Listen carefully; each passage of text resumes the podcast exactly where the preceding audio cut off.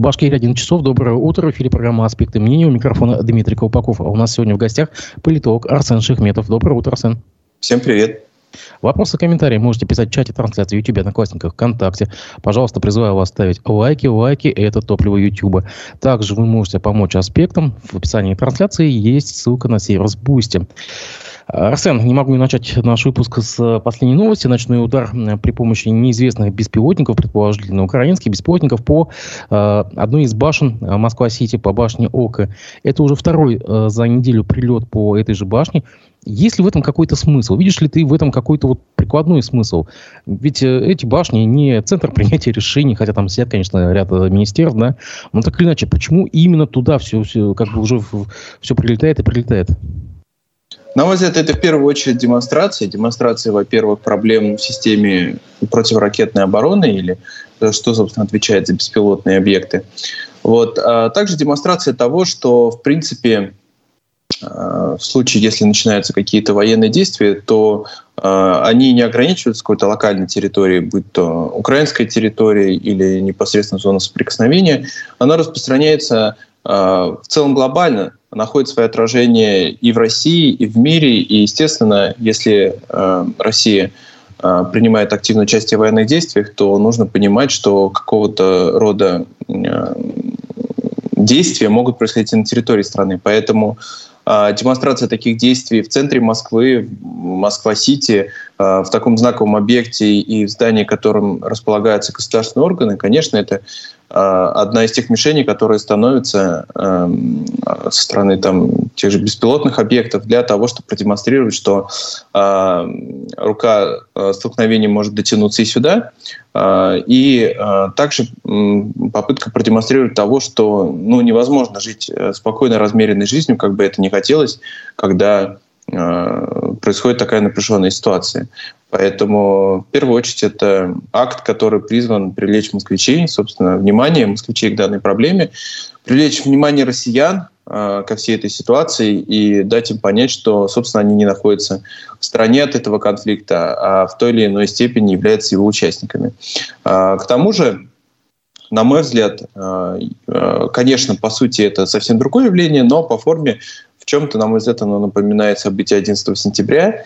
И если тогда это было таким шоком, и понятно, оно было сопряжено с большим количеством разрушений и жертв, но вместе с тем это было таким шоком, то теперь э, это, в общем-то, становится нормальностью, и в нашем информационном обществе, в котором мы живем, события сменяют друг друга с такой скоростью, с такой периодичностью, что э, мы уже забываем, что завтра, что еще вчера и вообще сегодня Э, какие-то беспилотные объекты ударяли в башни в э, центре столицы. Вот. Это уже становится нормой, обыденностью, хотя, на мой взгляд, именно по форме, но не по сути, не по содержанию, не по контексту, это напоминает э, в чем-то событие 11 сентября. При этом нужно сказать, что все-таки данные удары происходят ночью, а, по объектам, где в данный момент а, ну, не являются там жилыми зданиями, как правило, не должны находиться люди, поэтому в первую очередь я здесь усматриваю все-таки демонстративный шаг, нежели попытку причинить какие-то значительные разрушения или жертвы. А, то есть можно ли говорить о том, что вот э, уже нет такой попытки ударить по каким-то сакральным объектам? Мы видели в мае удары по куполу Сенатского дворца в Кремле, мы видели попытки э, попасть в, в объекты Минобороны в Москве, да? То есть, в принципе, просто поменялось целеполагание. А, на мой взгляд, нет. Это все так же попытка э, нанести показательные удары по объектам, где принимается решение, будь то Кремль, Минобороны или же э, какие-либо органы государственной власти, в том числе и Минцифры и Минпромторг, э, которые э, напрямую участвуют в ОПК и в поставках для нужд СВО. Вот. Поэтому, на мой взгляд, это все звенья одной цепи, и во всех случаях, как мы видим, человеческих жертв нет. Вот, поэтому э, все-таки стоит говорить о том, что тактика, на мой взгляд, пока что не поменялась и призвана в первую очередь э, продемонстрировать россиянам э, ну, вот эти все ужасы и боль от разрушений, которые может быть.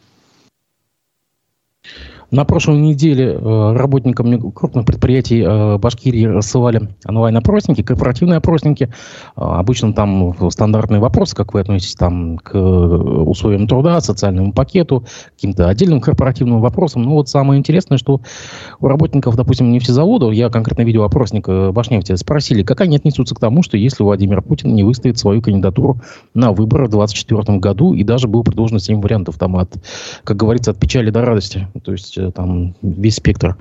А, для чего э, это происходит? Для чего э, у работяг интересуется как бы вот этим мнением? Ну, то есть как бы это зандаж какой-то? И да, и нет, на мой взгляд, потому что, в принципе, социология проводится постоянно, и она достаточно очевидна. Это большое количество опросов, которые проводят в том числе и специальные службы, и социологические службы по заказу того же Кремля. Поэтому какой-либо нужды а, проводить какие-то отдельные конкретные опросы среди там, промышленных предприятий а, в формате референдума, поддержите вы или не поддержите, на мой взгляд, является лишним. Здесь э, я бы усматривал ну, такую некого рода имплементацию. Возможно, э, тут было какое-то и административное желание для того, чтобы подобный вопрос появился в опрос-листе э, в такой скрытой форме, то есть как бы опрос проводится на самом деле по тому, чтобы определить потребности и нужды заводчан, узнать, чем они довольны, чем недовольны. Ну и в контексте этого вшивается всего лишь один такой малозаметный вопрос, казалось бы, о ну, текущей политической ситуации. Тоже известная политтехнология, которая частично применяется, но насколько это сейчас именно тот выбор, большой вопрос. На мой взгляд, скорее здесь попытка желания узнать настроение э, в какой-то степени именно в э, конкретной узкой профессиональной среде, потому что не секрет, что промышленность является одной из опор, а Башнефть, э, как любая нефтяная промышленность для нашей республики и для страны в целом, это ну, прям столб, на котором держится экономика. Поэтому в условиях, опять-таки, проведения того же СВО и достаточно затянувшегося трансферта власти, который происходит у нас в стране, вот, э, на мой взгляд, э, как раз-таки могли акцентированно спросить отдельные такие узловые, ключевые профессиональные группы на предмет того, поддержат они данное решение или не поддержат. Но, на мой взгляд, всерьез оно на политической повестке не стоит, потому что, на мой взгляд, в Кремле уже принято очевидное решение о том, что Владимир Путин будет выдвигаться в 2024 году. То есть это инициатива с места? Я бы не сказал, что это инициатива с мест, то есть э, вряд ли э, администрация завода или какого-то предприятия не, ну, в данном, голову, да, да. В данном речь, речь может быть о офисе там Сечина, да, грубо говоря. Условно. Да, то есть это могла бы быть какая-то рекомендация или какой-то непосредственно собственный средств мнений, даже в случае, если, условно говоря, окажется, что там все равно ведется статистика, либо обобщенная какая-то там, либо по цехам, а, либо по каким-то там отделам или непосредственно заводу. Если увидят, что какая-то не очень хорошая ситуация, могут в какой-то степени а, либо начать раздавать пряники, либо кнуты. Вот, поэтому, на мой взгляд, э, я бы рассматривал этот вопрос скорее не в контексте политики, а в контексте именно социологии. А не там ли они мерят температуру? Ведь мы знаем прекрасно, что работяги это не самая э, репрезентативная выборка. Ведь э, административный гнет, там боязнь указать что-то неправильное, боязнь социологии. Не даст ли это как раз другого эффекта? Что искаженные, искаженные будут результаты? А кто, собственно, сказал, что хотят получить э, какое-то объективное мнение? А, понятно, что в целом стараются получить нужное мнение. А нужное мнение, оно может вырабатываться разными способами. Если ты публично не готов э, высказывать какое-либо несогласие, а высказываешь его, например, только на кухне, а публично транслируешь позитивную повестку, то, в принципе, э, это укладывается в понятие нормы и достаточно э, благополучно устраивает людей, принимающих решения. Главное же не проводить, э, по крайней мере, пока что публичную активность. Вот. Если ты публично не выражаешь несогласие, а значит, ты не будешь там вести какие-то разговоры, условно говоря, там, с коллегами по заводу, с коллегами по предприятию, в столовой, в курилке, в таком случае, в принципе, всех все устраивает. Один из вопросов в этом опроснике звучит так. Как вы пойдете, как вы готовы принять участие в выборах? Через сайт госуслуги или лично пойдете на УИК? А, э, не готовит ли наше население, скажем так, к переходу вообще? Мы видим, в принципе, в госуслуги все перекочевывают. И вручение повесток уже, и все-все-все. И теперь вот уже и полностью голосование. То есть, возможно, вообще выборы будут перенесены в госуслуги? Конечно, или это... Это Или просто заводских, заводских просто обяжут зарегистрироваться поголовно на госсудах. Это один из этапов цифровизации, который будет э, безмерно шагать по стране, и, на мой взгляд, в целом это достаточно позитивное явление. Понятно, что э, в отдельных сферах оно может быть мало применимо, либо э, вносить дополнительные сложности, но, в принципе, цифровизация — это э, то явление, то уже непреодолимая сила, которая будет идти и а, оказать ей какое-либо сопротивление или даже сдерживающий эффект глобально будет невозможно. Вот. Что касается непосредственно выборной части, то понятно, что э, в ближайшие годы мы увидим, что выборы будут э, частично перенесены в цифровой формат э, параллельно с таким очным, они будут проходить и через государственные услуги. Понятно, что сразу этот переход будет невозможен, он будет постепенным. В Башкирии он не произойдет даже в рамках и выборов в Госсобрание, но к президентским выборам какую-то ту или иную инфраструктуру могут подготовить. Естественно, а, здесь уже как раз-таки социология более важна. Во-первых, доверяют ли люди такому инструменту, либо готовы им пользоваться, это все-таки, на мой взгляд, разные понятия, а, готовы именно психологически. Вот. А во-вторых, а, обладают ли они достаточным, достаточными знаниями и навыками для того, чтобы а, проводить там, участвовать в выборах или проводить такую процедуру в, именно в цифровом формате. Потому что понятно, что есть люди пожилые, есть люди мало знакомые и дружащие с цифровыми технологиями, а есть люди, которым в принципе не доверяют и предпочитают не пользоваться.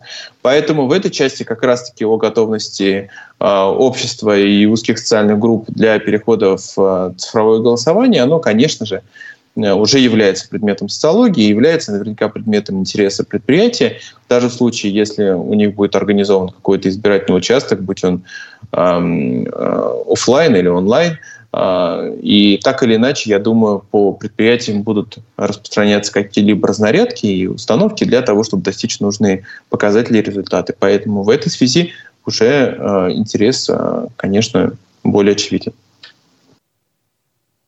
Арест Игоря Гиркина-Стрелкова почти не вызвал никакой реакции в среде турбопатриотов.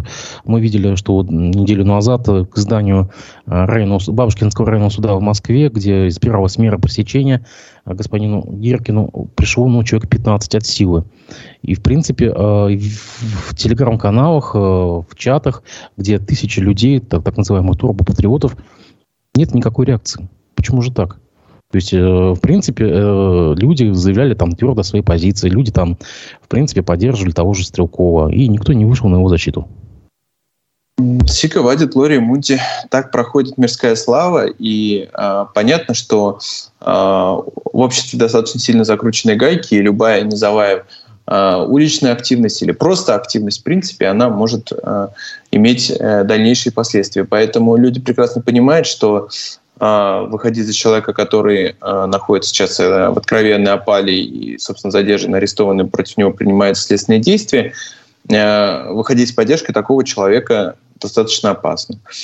Во-первых. Во-вторых, а, тут же нужно тоже разделять понятие лидера, э, лидера мнений и человека, за которым ты готов выйти. А, да, наверняка многим было интересно послушать его взгляд, его мнение, как активного участника тех же событий 2014 года, а, почитать его в интернете. Но насколько он был для них а, лидером, за, которого они, за которым они готовы выходить и сражаться, большой-большой вопрос. На мой взгляд, он все-таки был действительно для какой-то определенной узкой аудитории таким неплохим экспертом, который давал свою оценку ситуации. Но при этом он не был политическим лидером, а не был э, общественным э, активистом каким-то, который привлекал бы сторонников и мог бы формировать свою команду, которая впоследствии могла бы, собственно, организовывать какие-либо активности вокруг него. Вот. Ну и в-третьих, не стоит забывать, что, в принципе, это человек достаточно жестких взглядов, за плечами которого ну, немалое количество преступлений, откровенно говоря.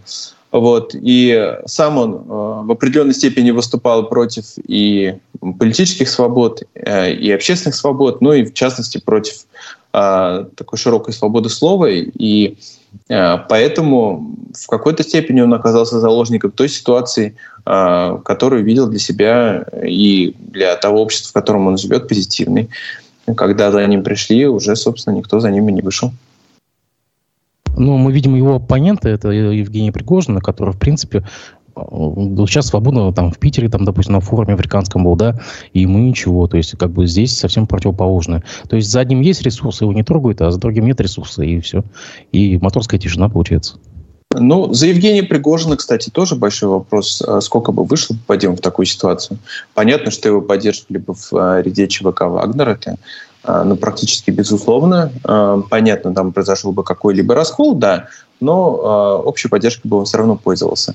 Вот. А в числе народных масс, несмотря на то, что он в последнее время выступал как политик и напрямую апеллировал к принципам справедливости и равного распределения, вот. Большой вопрос бы тоже, сколько бы человек вышли бы в его поддержку, потому что если рассматривать их политиков в таком равном политическом поле конкурентном, а, то вряд ли бы они собрали бы множество голосов, и я думаю, что а, люди бы предпочли а, выбрать других кандидатов. В ситуации, в моменте, какие-либо их высказывания, идеи действительно оказываются популярны, ровно потому, что они носят свойства народности. То есть они апеллируют напрямую к народу и высказывают те мысли, идеи, которые обществу приятно слышать в данный момент. Но насколько общество готово их отстаивать, тем более такое атомизированное общество, как в России, я бы даже сказал молекуляризированное, вот, это большой-большой вопрос. А, что касается непосредственно Пригожина, то а, понятно, что это человек более ресурсный и более близкий к Кремлю, который выполнял самые-самые деликатные а, поручения, поэтому в этой связи, очевидно, он обладает каким-либо комплексом знаний, влияния, либо инструментов, которые позволи, позволили ему остаться, по крайней мере, на данный момент, можно сказать, в уникальной позиции и не понести никакого наказания за вооруженный мятеж. Мы видим, что людей активно привлекают и за лайки, и за репосты, и за куда меньше э, правонарушений, если их вообще можно назвать правонарушениями. Вот. А здесь за попытку вооруженного мятежа и, в общем-то, за сбитие там вертолетов и э, за реально погибших людей э, человек не понес никакого наказания. Действительно беспрецедентная ситуация, которая объясняется лишь тем, что, э, очевидно, он обладает э, теми знаниями, или теми инструментами, эм, которые могут быть разглашены, и это стало его такой, таким ключевой коронной темой, э, которая позволила ему остаться на свободе и там до сих пор частично перемещаться по стране и отбыть за границу. Ну, либо он обладает таким ресурсом а, и таким контролем, а, влиянием, допустим, в других странах, что на сегодняшний день было выгоднее его пока что оставить, я так думаю, пока что, нежели принимать какие-то конкретные действия. Потому что в таком случае на территории той же Африки можно было и потерять то геополитическое влияние, которое есть у России на сегодняшний день. Кто сейчас э, Гиркина, Стрелкова заменит на посту руководства клуба рассерженных патриотов, так называемых? Сейчас их, правда, называют клуб рассерженных там гипертоников. Ну, не знаю, Аукснис, Квачков, еще кто-нибудь из одиозных. Но это достаточно виртуальное пространство, поэтому, на мой взгляд, это должен быть э, именно человек из интернета. А, но мне кажется, что все-таки э, какой-то адекватной замены ему найдено не будет, потому что а, на сегодняшний день это то поле, с которым сейчас будут активно работать силовые органы, потому что именно после мятежа Пригожина оно увидело, что э, раскачанное поле турбопатриотов, оно, конечно, э, может быть куда более опасным, э, нежели какая-то там абстрактная пятая колонна или среда либералов-западников, с которыми боролись в прежние годы. Э, боролись с ними, а вооруженный мятеж произошел как раз-таки из стана, казалось бы, своих надежных и турбопатриотов. Поэтому это именно та сфера, с которой будут в первую очередь работать. В Башкирии начал работу Центр подготовки операторов беспилотных летательных аппаратов имени Владлена Татарского. Я напомню, что это Бойер, погибший недавно в Питере от взрыва бомбы. Я напомню, чем он был, допустим, знаменит. Это Максим Фомин, Владлен Татарский, это его псевдоним. Так он, э, будучи в Кремле на церемонии подписания, там, присоединения так называемых новых территорий, он сказал, что мы всех победим, всех убьем, всех, кого надо, ограбим, все как мы любим. Стоило ли властям республики э, называть учебный центр, все-таки учебное заведение, именем такого одиозного деятеля, скажем так, или это уже не, не решение, собственно говоря, уровня республики было? Нейминг, конечно, глубоко спорный, тем более касающийся еще и беспилотных летательных объектов, которым э, татарский э, никакого, либо, никакого отношения не имеет. Поэтому э, я, в принципе, не являюсь сторонником, когда называют там улицы, объекты э, какими-либо э, названиями, имен, именами людей, которые никакого отношения к конкретным этим улицам, городам э, и предприятиям там, или образовательным учреждениям отношения не имеют. Вот, э, тем более этот человек э, выступал там военкором, э, писателем, но тоже каким-то реальным разработкам к образовательной сфере отношения не имел, поэтому нейминг действительно спорный, но в последнее время в республике принято называть какие-либо объекты именами заметных федеральных фигур а, для того, чтобы привлечь, очевидно, дополнительное внимание к строительству этих объектов, а может быть, э, или к организации этих объектов, а впоследствии, может быть, и а, под это дело выделить какое-либо финансирование. Но если это там, как в случае со спортивным дворцом имени Хоркиной, имеет рациональный смысл, потому что понятно, что она сама Хоркина, очевидно, будет оказывать какое-то там попечительское участие в данном деле, ну и действительно под ее имя какой-либо фонд а, или э, федеральные органы власти могут выделить дополнительное финансирование, то здесь очевидно, что это та фигура, которая будет забыта в ближайший год уже, на мой взгляд, потому что а, ну, человек не являлся символом и знаком для своего времени, не вошел в аналы истории как э, какая-то выдающаяся личность. Для узкого круга людей, да, но в широком смысле нет. Поэтому, э, на мой взгляд, это история, которая ну, обречена на то, чтобы стать каким-то таким сиюминутным знаковым информационным поводом в рамках одного-двух дней, но не более. Между тем, глава Башкирии заявил, что ему пришла мысль, чтобы детей участников СВО 1 сентября в школу вместо отца отвел глава муниципалитета. А, ну, а, интересная мысль, конечно, как бы, на твой взгляд, повысит ли она привлекательность контрактной службы, или как там, а, сейчас как доброволь, до, участие в добровольных батальонах, да, все-таки какой, какой-никакой креатив, поможет ли это? На мой взгляд, и детям, и родителям было бы куда приятнее, если бы отец вел э, своего ребенка 1 сентября в школу. Это момент знаковый, который происходит один раз в жизни, тем более если это первый класс там, или пятый класс ребенка ведет. Поэтому я, конечно, за то, чтобы семейные традиции не нарушались, семьи не э, не распадались э, по разным причинам, и для того, чтобы и за то, чтобы и дети, и родители были счастливы именно вместе идти 1 сентября. Что касается глав муниципалитетов, то понятно, что это делается непосредственно для их позиционирования, для их пиара, для того, чтобы публично продемонстрировать, что данные семьи поддерживаются, и они не забыты. Но, на мой взгляд, поддержка семьи выражается не в том, кому вести 1 сентября данного ребенка в школу. И вряд ли глава муниципалитета, там, глава района, например, может э, одновременно быть в нескольких местах и брать под ручку э, десятки, если не сотни детей и вести их в школу. Нет, конечно. Ну, замы начальников отдела и так далее. Ну, э, в конце концов, у них есть свои отцы и свои матери, вот, и вести в школу должны родные и близкие для них люди, а не чужие люди. В общем-то, своего рода это уже э, тогда получается какие-то безотцовщины. Дети полка, которых ведут э, в школу чужие дяди там, или тети. А, ты выше немножко уже упомянул э, одну олимпийскую чемпионку Хоркину, а теперь давай перенесемся в другую часть света, в Испанию, на Тенерифе. Есть у нас так называемая э, член член команды Путин Тим, член э, комиссии по обнулению Конституции, майор российской армии Елена Синбаева. Она попала под перекрестный огонь и либерального лагеря, и турбопатриотов. Мы знаем за то, что, в принципе, она уже сказала, что она и человек мира, и человек... Э, э, как, как же там, человек мира, она сказала, да, и, в общем-то, в принципе, хочет жить там, где хочет. Сама решает за себя свою судьбу, на самом деле. В Кремле уже ответили, что да, в принципе, это ее дело, где ей жить. На твой взгляд, история как бы закончилась, она высосана из пальца, э, как бы, и показательна ли она, что вот такой вот турбопатриот, который раньше так активно поддерживал российскую власть, просто взяла и отъехала в страну НАТО. Да тем более еще в звании майор.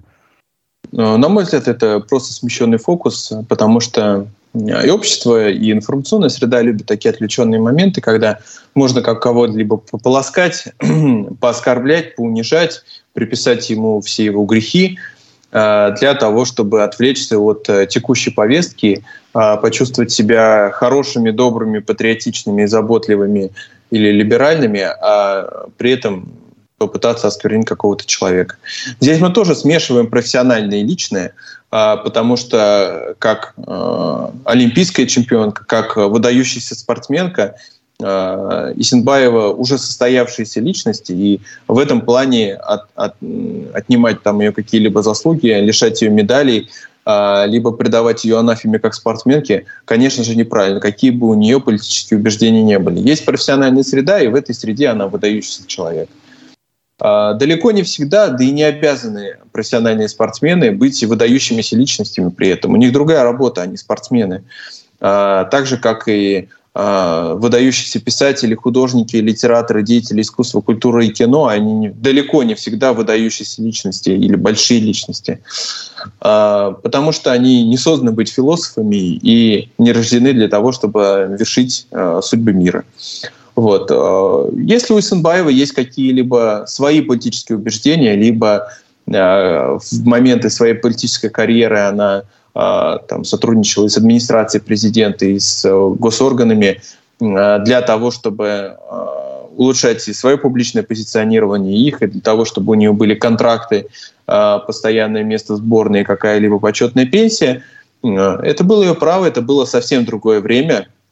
Э, время, когда многие люди э, разменивали в какой-то степени и свою репутацию, и свой авторитет э, ради улучшения финансовых условий, ради того, чтобы там поддерживать ту или иную политическую силу. Это был их выбор. Вот. В свое время прекрасно помню, что Исенбаева продолжительное время проживала в Монако, и в Волгоград свой родной ездила только моментами, и поэтому за границей она проживает достаточно долгое время. А, и удивляться тому, что на сегодняшний день она проживает а, в другой стране, на мой взгляд, не приходится. Человек сам выбирает место, где он проживает, и это его неотъемлемое право, закрепленное, между прочим, Конституцией России, и поэтому это повальное осуждение, которое у нас часто в стране происходит из того, что мы-то здесь, а вы вот там, а, на мой взгляд, глубоко неверно. Если есть такое желание, человек может жить практически в любой точке земного шара. Его в этом мало что ограничивает, кроме его желания э, и различных обстоятельств. Вот. А что касается непосредственно убеждений Исенбаевой, то понятно, что для всех а, есть некий водораздел, который произошел 24 февраля 2022 года. И даже если прежде люди выступали с поддержкой власти, то кто-то после 24 февраля изменил свои э, взгляды. Э, кто-то именно э, в, в части непосредственных политических взглядов э, и политической поддержки, а кто-то э, в силу того, что ощутили на себе какие-либо ограничения, э, будь то ограничения передвижений, свободы, или распоряжение своим имуществом. Я думаю, Санбаева — это человек, который Э, восприняла историю 24 февраля с одной стороны э, близко к сердцу, с другой стороны на себе уже ощутила э, те ограничения, которые влекут за собой поддержка специальной военной операции, если ты вот, поэтому я думаю, что эти два фактора в Усенбаеве сошлись, и если она даже является там майором или кем российской армии, понятно, что все эти титулы были достигнуты во времена ее, очевидно, спортивной карьеры в составе там, спортклуба ЦСКА. что, на мой взгляд, является, в принципе, порочной практикой, которая пришла нам советского времени, когда люди, не имеющие никакого отношения либо там к системе правоохранительных органов, будь в МВД, либо в, к армии, если это касается того же ЦСКА или СКА, получали различные военные звания, привилегии, никогда, по большому счету, не то, что не участвуя в военных действиях, не держа оружие в руках, на мой взгляд, это порочная практика, которая вот таким образом может э, и в конечной степени бить по репутации человека. Кейс Синбаевой, э, в принципе, открыл вообще дискуссию о морально-этической стороне а, людей, которые ранее работали на власть, на имидж власти. Даже что далеко ходить, у нас есть э, свои кейсы. Политолог Абаз Галямов, признанный иностранным агентом, допустим, он вообще работал заместителем главы администрации президента Башкирии, занимался внутренней политикой, занимался выборами. Или признанный по собственному желанию иностранным агентом Ростислав Мурзагулов, главный пиарщик всей Башкирии, тоже, в принципе. Но звучит такая версия. Вот вы, если вы уехали туда, и вы ранее раз сотрудничали, работали на власть, вы должны там какое-то деятельное раскаяние, там еще что-то. А вот спортсмены должны что-то делать или нет? Да вообще мы, кстати говоря, все вышли из Советского Союза. Даже те люди, которые родились в 90-х, они все равно несут в себе воспитание и традиции, которые были привиты их учителям в советское время. Поэтому стоит ли говорить о том, что мы несем какое-то клеймо тоталитаризма или являемся причастным, причастным э, к тем же преступлениям советской власти? Ну, это большой-большой, очень спорный вопрос. А, ни дети несут ответственность за отцов, ни а, люди не несут а, текущую ответственность за то место работы или те политические взгляды, которые у них были 20 лет. В современном динамичном мире это стремительным образом меняется, и понятно, что естественное развитие человека заключается еще и в том, чтобы менять свои политические взгляды. Понятно, есть люди, которые кардинально их меняют, и с периодичностью, например, электорального цикла раз в 4 или в 5 лет – а, конечно, это а, становится предметом либо общественного внимания, либо насмешек, и вряд ли такой человек а, может сформировать себе хорошую репутацию. Но если мы говорим о, контексте 20-летия, к примеру, а с момента начала карьеры Сымбаева уже настало 20 лет, то в этой связи, тем более если есть такой водораздел, как 24 февраля, на самом деле Рубикон, говорить о том, каких политических взглядов исповедовала девочка, там, спортсменка в 20-21 год э, по сравнению там, с 40-летней дамой, а, конечно же, это большое спорное явление. Э, в таком контексте мы можем собственно, осуждать всех и вся, э, например, тех, кто работал в бюджетной сфере, и врачей, и учителей, и преподавателей, и педагогов – людей, которые выполняли госконтракты, прокладывали где-нибудь, э, допустим, водопроводы или дороги к селам, делали большое полезное социальное благо, но при этом брали бюджетные деньги от той администрации. Э, конечно, эти все разговоры беспочвенные и бесперспективные, призванные лишь к тому, чтобы свести все к абсурду и увести диалог из а, какого-то рационального русла. Вот, поэтому здесь, на мой взгляд, а, какого-то повода и причин для обсуждения нет. А, и мне кажется, что все-таки нужно стараться искать какие-то общие платформы для коммуникаций и для мнений, нежели постоянно разделять и все больше сепарироваться в различные малые социальные группы, как мы говорят в политологической среде, атомизироваться друг от друга и плодить ненависть. Вчера суд в Москве оставил в силе приговор политику Владимиру Карамурзе. Напомню, он также признан иностранным агентом. Ему назначили 25 лет лишения свободы. Это, по сути, пожизненное в его случае. Апелляционный суд отклонил жалобу стороны защиты. А, заседание прошло в закрытом режиме. В общем, его, напомню, обвиняли по статьям о госизмене, военных фейках и сотрудничестве с нежелательными организациями. Ну вот мы знаем, что преследование диссидентов не спасли Советский Союз, он погиб от иных причин. А неужели власть не делает никаких выводов? Для чего вот такие жесткие э, сроки, э, для, такая жесткая расправа показательная? В таком контексте обычно не мысли стратегические, а мысли тактичные. тактические. Э, ставится перед конкретными людьми задача по устранению данного политического деятеля, по, допустим, его посадке, преследованию и так далее. Вот. Э, и когда задача разбивается на мелкие подзадачи, это кажется достаточно не влияющим на общую атмосферу явлением. Эм, ну, казалось бы, подумаешь, один человек всего лишь. Но нет, в контексте это формирует э, и целое социальное движение, и формирует и общую среду, потому что кто-то берет пример с этого, кто-то смотрит на опыт другого региона и понимает, что так можно, ну и впоследствии аппетиты разгораются, и за одним идут вторые, третьи, четвертые, пятые. Поэтому э, в этой связи, э, если что-то начинается с какого-либо такого исключения из правил, то впоследствии это уже имеет свойство становиться правилом. И в контексте Карамурзы, наверное, там иностранным агентом или еще каким-то нежелательным лицом признан, э, в контексте его это становится действительно пожизненным заключением, а, либо, как в контексте других политических деятелей, один срок постепенно перерастает во второй, в третий, в четвертый, и находятся они в заключении до того момента, пока для данной конкретной политической системы они а, не представляют какого-либо а, какой-либо угрозы. Ну а что касается преемственности поколений, то да, в такие моменты никто не думает об ошибках.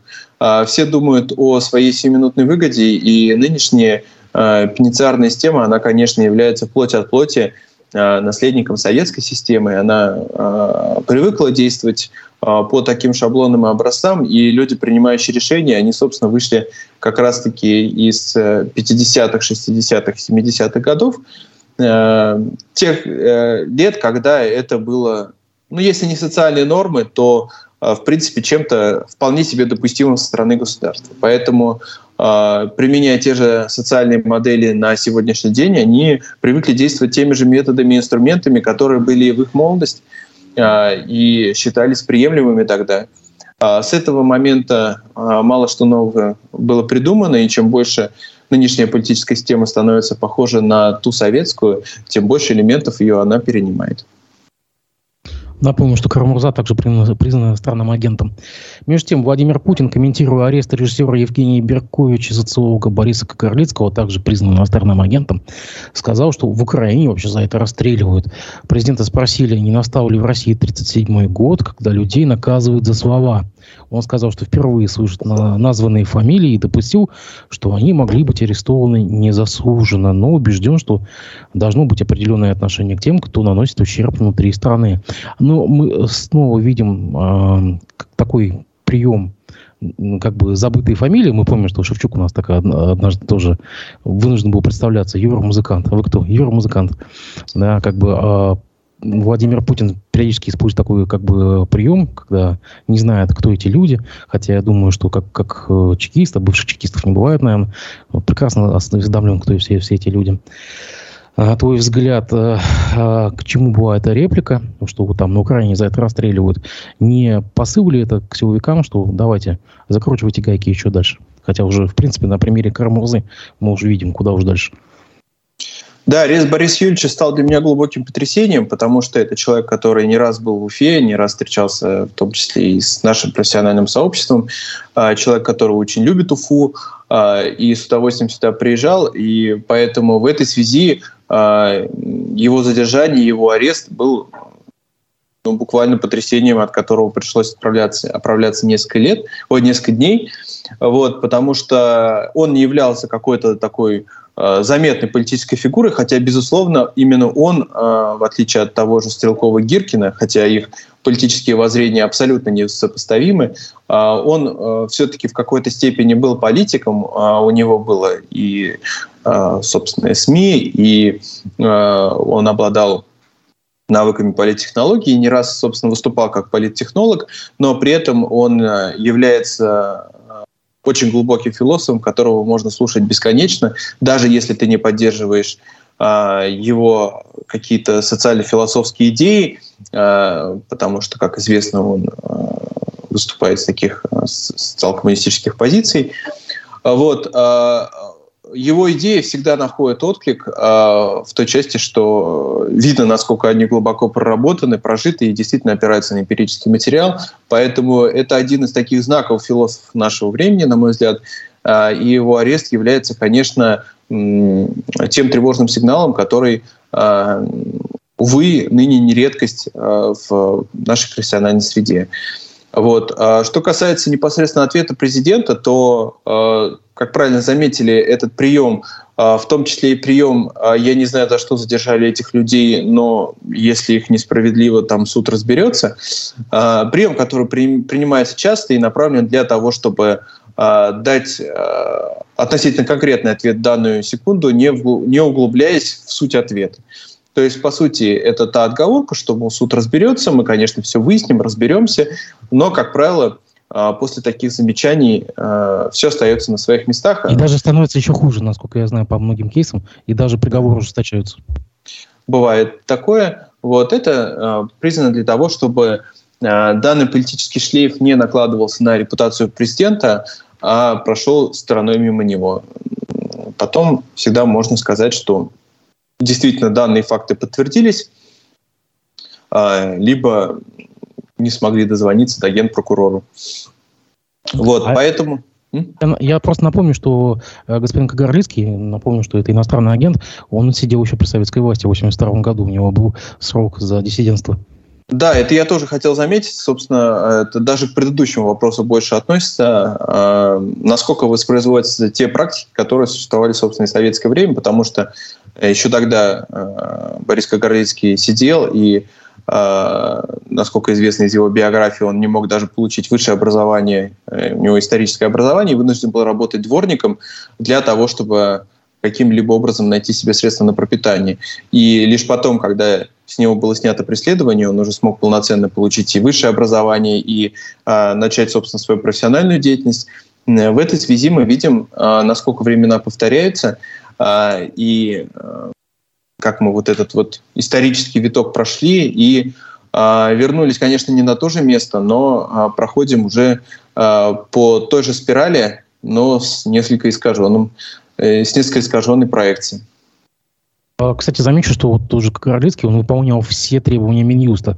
Это и плашки иноагентские, это и дисклеймеры, это, в принципе, он следил э, досконально, я знаю, что он просто все эти изменения там по поводу закона иноагентах он отслеживал и сделал все для того, чтобы просто не попасть под репрессивный каток э, нашей правовой машины. Но так или иначе не помогло ведь. Но э, здесь мы видим, что это все тоже последствия, скорее всего, Пригожинского мятежа, мятежа когда силовые структуры обратили внимание на э, ярких спикеров, которые за своей спиной имеют э, или могут иметь какую-либо а, политическую поддержку. Понятно, что Кагарлицкий не был заметным политиком, он баллотировался, а, по-моему, в Мосгордуму в последнюю, вот, но при этом не прошел туда. Но это человек, который а, обладает знаниями и политтехнологиями, политтехнологическими знаниями, социальными инструментами для того, чтобы возбуждать э, в обществе какие-либо движения. Вот, поэтому с этой точки зрения, очевидно, он был воспринят как опасная фигура для текущего режима. На твой взгляд, кто следующий? За кем придут еще? Не хочу гадать, не хочу подсказывать, э, не хочу, э, может быть, и раньше времени накладывать на кого-то тень. Э, хочу, чтобы все политзаключенные были свободны. А, регионы России получили возможность создавать унитарные предприятия для помощи силовикам в период мобилизации и военного положения. А, четкой, а, четкого толкования этой правовой нормы нет до сих пор. На самом деле непонятно, что это такое. Некоторые говорят, что появилась возможность создавать чуть ли не частные военные компании, подчиненные региональным властям.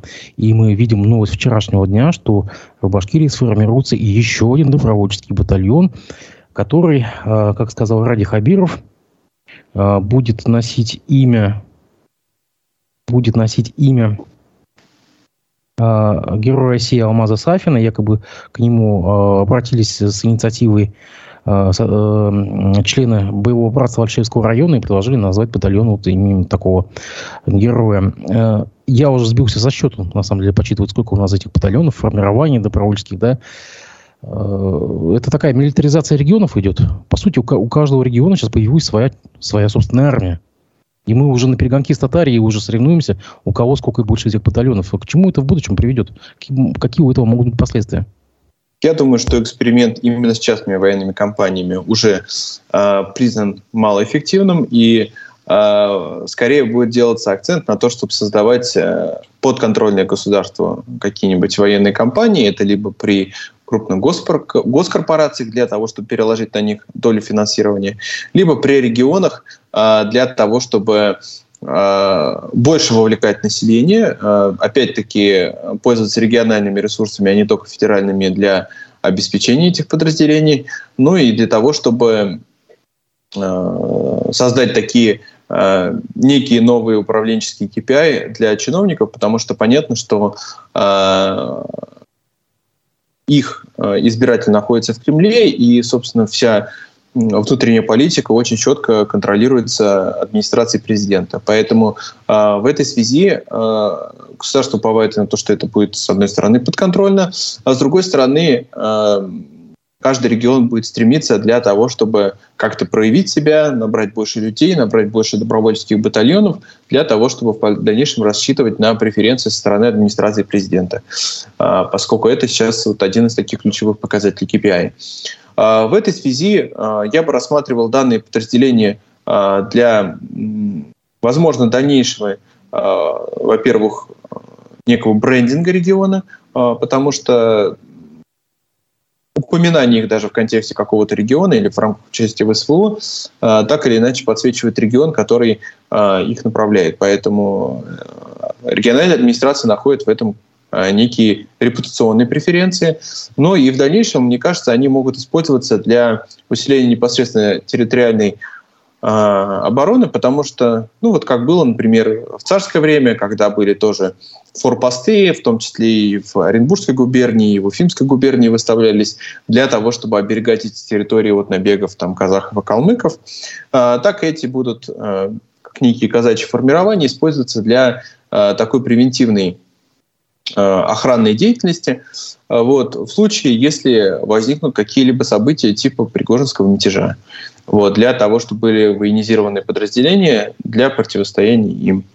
Вот. Но, с другой стороны, конечно, впоследствии, если будет создан такой же правовой вакуум, а, который зачастую случается при попытке подобных формирований, а, как было в свое время, если мы помним, с возрождением казачества, впоследствии эти люди могут использоваться как некие такие дружинники, контроли, выполнять некую размытую контрольную функцию общественного правопорядка и вносить э, только больше Э, репрессивного или хаотичного элемента в монополию, государственную монополию на насилие. Потому что, понятно, эти люди там могут подчиняться региональным властям и так далее, но впоследствии э, никто никогда не застрахован от того, что э, сыграет человеческий фактор, и какой-то отдельный персонаж э, решит применить силу там, где это применять не надо было, или проявить себя там, где это было совершенно бы неуместно. Но э, данная проблема еще обсуждается в контексте территориальной целостности страны. Могут ли впоследствии регионами использоваться данные подразделения для того, чтобы э, в случае чего э, отражать либо направлять агрессию против другого региона, на мой взгляд, это малоперспективная ситуация, потому что я думаю, что так или иначе все эти люди будут заключать контракты там либо с Минобороны, либо с Росгвардией. а, для того, чтобы как раз-таки установить э, контроль над ними и не повторять такой ситуации, которая случилась во время с частными военными компаниями. Поэтому так или иначе у них будет какое-то единое федеральное обеспечение, но а, подчинение, но а, с некой долей большой или малой регионального обеспечения.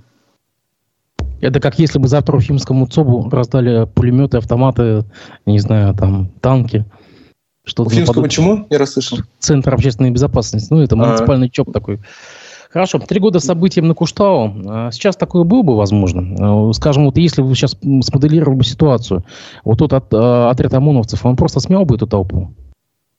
В чем-то да, в чем-то нет, потому что э, социальные выступления и такие вот протестные акции, э, они всегда э, когда начинаются, происходит, э, непонятно, по какой модели они будут развиваться и какой у них будет, э, собственно, непосредственный выхлоп, потому что многие из них просто не доходят до своей финальной стадии, и только некоторые, вопреки какому-то стечению обстоятельств либо э, факторов, э, обретают действительную силу и становятся событиями, которые носят существенные изменения – а, либо в конкретную ситуацию, либо в дальнейшем общественную жизнь. А, так там случалось, например, там, с первым-вторым Майданом а, или с тем же Куштау, Шиесом в свое время, протесты в Подмосковье были. Вот, поэтому сейчас мы тоже видим а, локальные выступления, и в том числе и не, ряд из этих выступлений, как а, в Заурале против золотодобытчиков, а, поддерживаются со стороны властей. А, частично это, конечно, именно публичная поддержка направлена для того, чтобы снизить накал протеста. А, частично она связана с тем, чтобы взять под контроль эту самую золотодобычу. Вот, но э, вместе с тем в рамках этих акций происходили достаточно непривычные для нынешнего времени явления, когда, собственно, они согласовывались со стороны местной администрации, э, и э, им не оказывалось какого-то такого сопротивления, которое оказывается вот э, другим подобным акциям. Поэтому понятно, что какое-либо выхлоп общественного недовольства должен происходить, и пусть он будет управляемым и э, понятным для властей, нежели каким-то потом уже массовым и стихийным. Поэтому в этой связи какие-то такие небольшие болевые точки, тем более, которые осознаются со стороны властей, я думаю, э, там э, подобного рода явления будут происходить, но и публичный опыт усвоен, и лучше, конечно, все-таки сразу обратить внимание на ситуацию и попробовать найти решение, нежели доводить ее до ручки. Но по-серьезному, глобально, конечно, представить такую ситуацию в нынешнее время уже достаточно сложно, хотя это было сложно и тогда, но в, наше, в наш 2023 год, в котором мы живем, мы видим, что могут происходить э, такие явления, о которых, собственно, представить было сложно, как э, тот же полет беспилотников в Москва-Сити или вооруженный мятеж посреди страны и э, походы танков на Москву.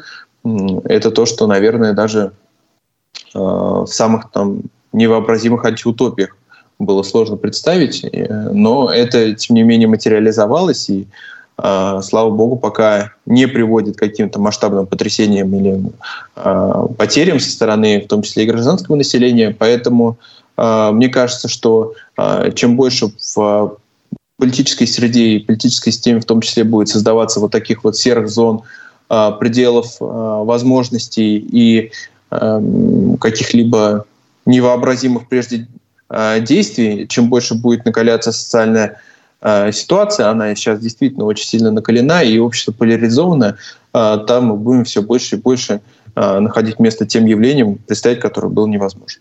Вот так или иначе, вот сейчас случись такая заваруха на Куштау, замес был бы или нет? Я думаю, э, ответ властей был бы куда более молниеносный и жесткий, и с активистами работали превентивно, э, в том числе вплоть до их задержания и посадок, и э, впоследствии сбили бы волну именно ну, таким вот неким размахом репрессивных действий. Недавно Максим Курников, это экс-шеф-редактор ликвидированной радиостанции «Эхо Москвы в Уфе», отвечая на вопросы аудитории, согласился с мыслью, что за событиями на Куштау трехлетней давности стояли какие-то бизнес-интересы. Ну, сейчас по прошествии трех лет, в принципе, можно уже как-то проанализировать ситуацию. А, цитата. «Эта ситуация не двухмерна. Кто-то реально экологическую повестку сумел использовать, чтобы отжать акции соды. Мне кажется, эта ситуация не двухмерна», сказал Курников. Ну, мы знаем, что, в принципе, акции соды перекочевали в частной компании «Русский водород». Мы знаем, что, в принципе, ситуация сильно-сильно изменилась. А, ты согласен с вами Курникова, что, в принципе, кто-то просто воспользовался вот той э, ситуацией экологической? А, частично да, у каждой ситуации есть свои политические и экономические бенефициары, и, а, в общем-то, в разгар тех событий был не секрет, что интересанты есть, и понятно, что интересантами было не только широкая общественность, стремящаяся сохранить комплекс э, гор Шихана, вот. Но и, э, естественно, э, кто-то и финансово мог подпитывать, э, кто-то и оказывать политическую поддержку. Вот. Но при этом нельзя забывать, что было, собственно, движущей силой и решающим фактором всего этого. А это было действительно общественные народные выступления в защиту своих природных и культурных ценностей. И это было основным мотивом данного движения. И, собственно, эти люди стали главными бенефициарами. Естественно, впоследствии э, даже та национализация соды, которая произошла, это уже, в принципе, было проявлением э, некого политического и экономического интереса других лиц для того, чтобы стать уже непосредственно там а, экономическими или победитель, политическими победителями данной ситуации. Вот, поэтому э, любым итогом там, протестных акций или социальных движений в конечном э, счете является э, сначала первичные бенефициары, э, то есть люди, которые непосредственно выступают э, за что-либо, а уже конечными бенефициарами становятся те, кто впоследствии распределяет э, те полученные ресурсы, э, которые обрелись в ходе победы там, или неуспеха в, данном, в данной протестной акции. За финальным выбором, все-таки 10 сентября у нас будут выборы. Я тут смотрю, кстати, на сайте УФА-1 сообщается, что художник-карикатурист Камиль Бузыкаев зарегистрировался как кандидат в депутаты Крутая. А, он сказал, что намерен помогать развитию местной культуры. А, то есть это такая попытка привлечь ломов, а, более-менее известных, лояльных. Мне кажется, что это некая форма благодарности Камилю Бузыкаеву за его политическую поддержку региональной администрации, придание ему статуса депутата, если это случится. А с другой стороны, это с его уже стороны некая форма лоббирование собственных интересов и получение э, отработка государственных грантов на свою культурную или какую-либо общественную деятельность. Также, насколько мне стало известно, вот э, недавно прошло сообщение, что Рида Субхангова, она также депутат, действующий э, бывший министр э, финансов. Э, мы ее знаем по по э, напряженной ситуации с Эриком Юлавовым, когда он еще был Маромфой, да. Э, так вот, она э, тоже зарегистрировалась, она выдвигается от Инорса, от Инорса. Ну, кстати, где Рида Тагировна, где Инорс, да. Ну, так или иначе, в своем тексте, вот, который прошел по социальным сетям, почему-то она не афиширует, что она от Единой России. Это как бы это целенаправленно так, в принципе, или просто ну, не указала и не указала? А, сложно сказать, чем э, движет политические мотивы конкретного э, кандидата в депутаты. Э, был действительно в определенный момент э, взят курс на то, чтобы э, провести некий региональный ребрендинг э, политических деятелей в той части, что они стали больше позиционироваться как команда Хабирова, нежели Единая Россия. Но сейчас мы видим в канун выборов особенно, что данный тренд все-таки уступил публичному позиционированию как Единой России, потому что, собственно, на выборах будет побеждать партия, а не команда конкретного политика. Поэтому в этой части я думаю, что это все-таки была федеральная установка по некой унификации такой вот предвыборной кампании. Ну а что касается непосредственно Риты Сухангуловой, то ее политические мотивы, я думаю, что знает только она. Хочет она себя ассоциировать с партией или нет, но так или иначе, я думаю, что будучи депутатом Госсобрания, она, скорее всего, войдет э, в фракцию «Единой России», вот, а здесь, э, может быть, она позиционирует себя больше как самовыдвиженец.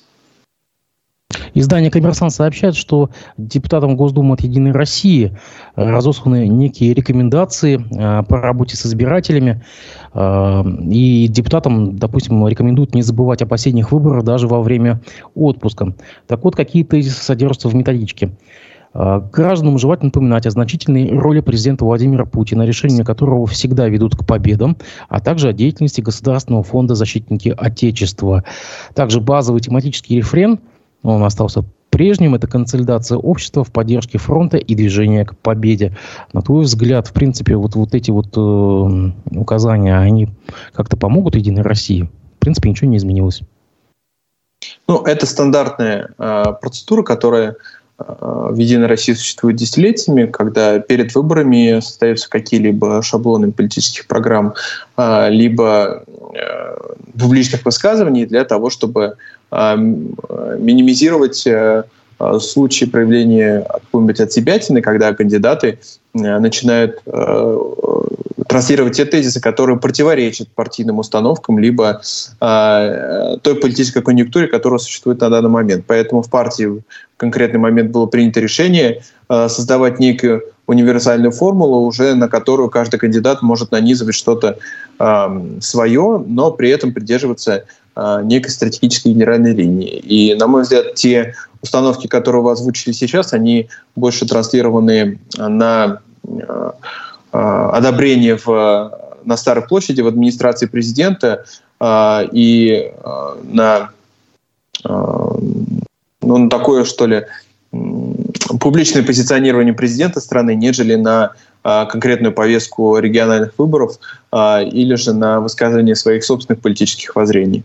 Поэтому здесь мы скорее можем говорить об уплотнении политической системы, о, об установке более жестко и более четко высказывать свою приверженность и нынешней власти и свою лояльность президенту, и на этом построена большая часть выборов по своей сути, нежели э, на неких региональных идеях, воззрениях и на региональной повестке. Потому что если мы видели это на примере прежних выборов, то на этих уже это становится особо очевидно, что кандидаты в депутаты практически все транслируют какие-либо универсальные тезисы, э, касаемые либо федеральной повестки, либо поддержки СВО, и так или иначе, там, даже если они высказываются про региональный фонд поддержки ветеранов СВО и их семей, то это все равно так или иначе отражение общей, общей федеральной политической повестки и политики, которая исходит, из, исходит от президента про непосредственно задачи развития региональной экономики, про привлечение инвестиций, какие-то стратегические социальные проекты. Мы от местных депутатов слышим все меньше и меньше и меньше, хотя это ровно то, чем они должны заниматься, и отстаивая э, интересы своих избирателей на территории республики, работая на улучшении социального и экономического климата, должны быть сконцентрированы их усилия и их проекты, с которыми они должны, собственно, заходить э, на, в госсобрание и впоследствии их реализовывать. Но, как мы видим, Э, таких э, проектов практически со стороны кандидатов в депутаты нет, и более того, все из них так или иначе представляют либо действующую политическую элиту, либо государственных служащих, то есть тех людей, которые так или иначе уже задействованы в, активно в этих процессах, и поэтому понятно, что накладывать на себя какие-либо дополнительные обязательства, поскольку тебе придется еще совмещать зачастую с основной деятельностью э, данное депутатство, э, уже возможности нет. А, и ровно с этим связано то, что а, в последние годы институт депутатства и вообще институт парламента, к моему большому сожалению, а, выхлощился и превратился, по сути, в, из там, не только представительского и законодательного органа, но он превратился в институт, который выполняет только а, функции а, некой такой самопрезентации и лоббирования своих собственных интересов, ну и публичного одобрения политики там, федеральной или региональной власти, но при этом собственных смыслов, собственного содержания и непосредственно основных своих функций и по представлению интересов общества разных слоев общества при этом и по реальному законотворчеству в последнее время говорить не приходится. Ну, за финалем просто уже осталось мало времени, просто за финалем такой новостью издание Сапкор, издание Сапкор 02 сообщает, что известно, что одну из оплачиваемых должностей в Госсобрании, мы знаем, что количество оплачиваемых депутатских мест увеличено с 25 до 30, так вот, одно из таких мест займет бывший глава МВД по Башкирии Роман Деев.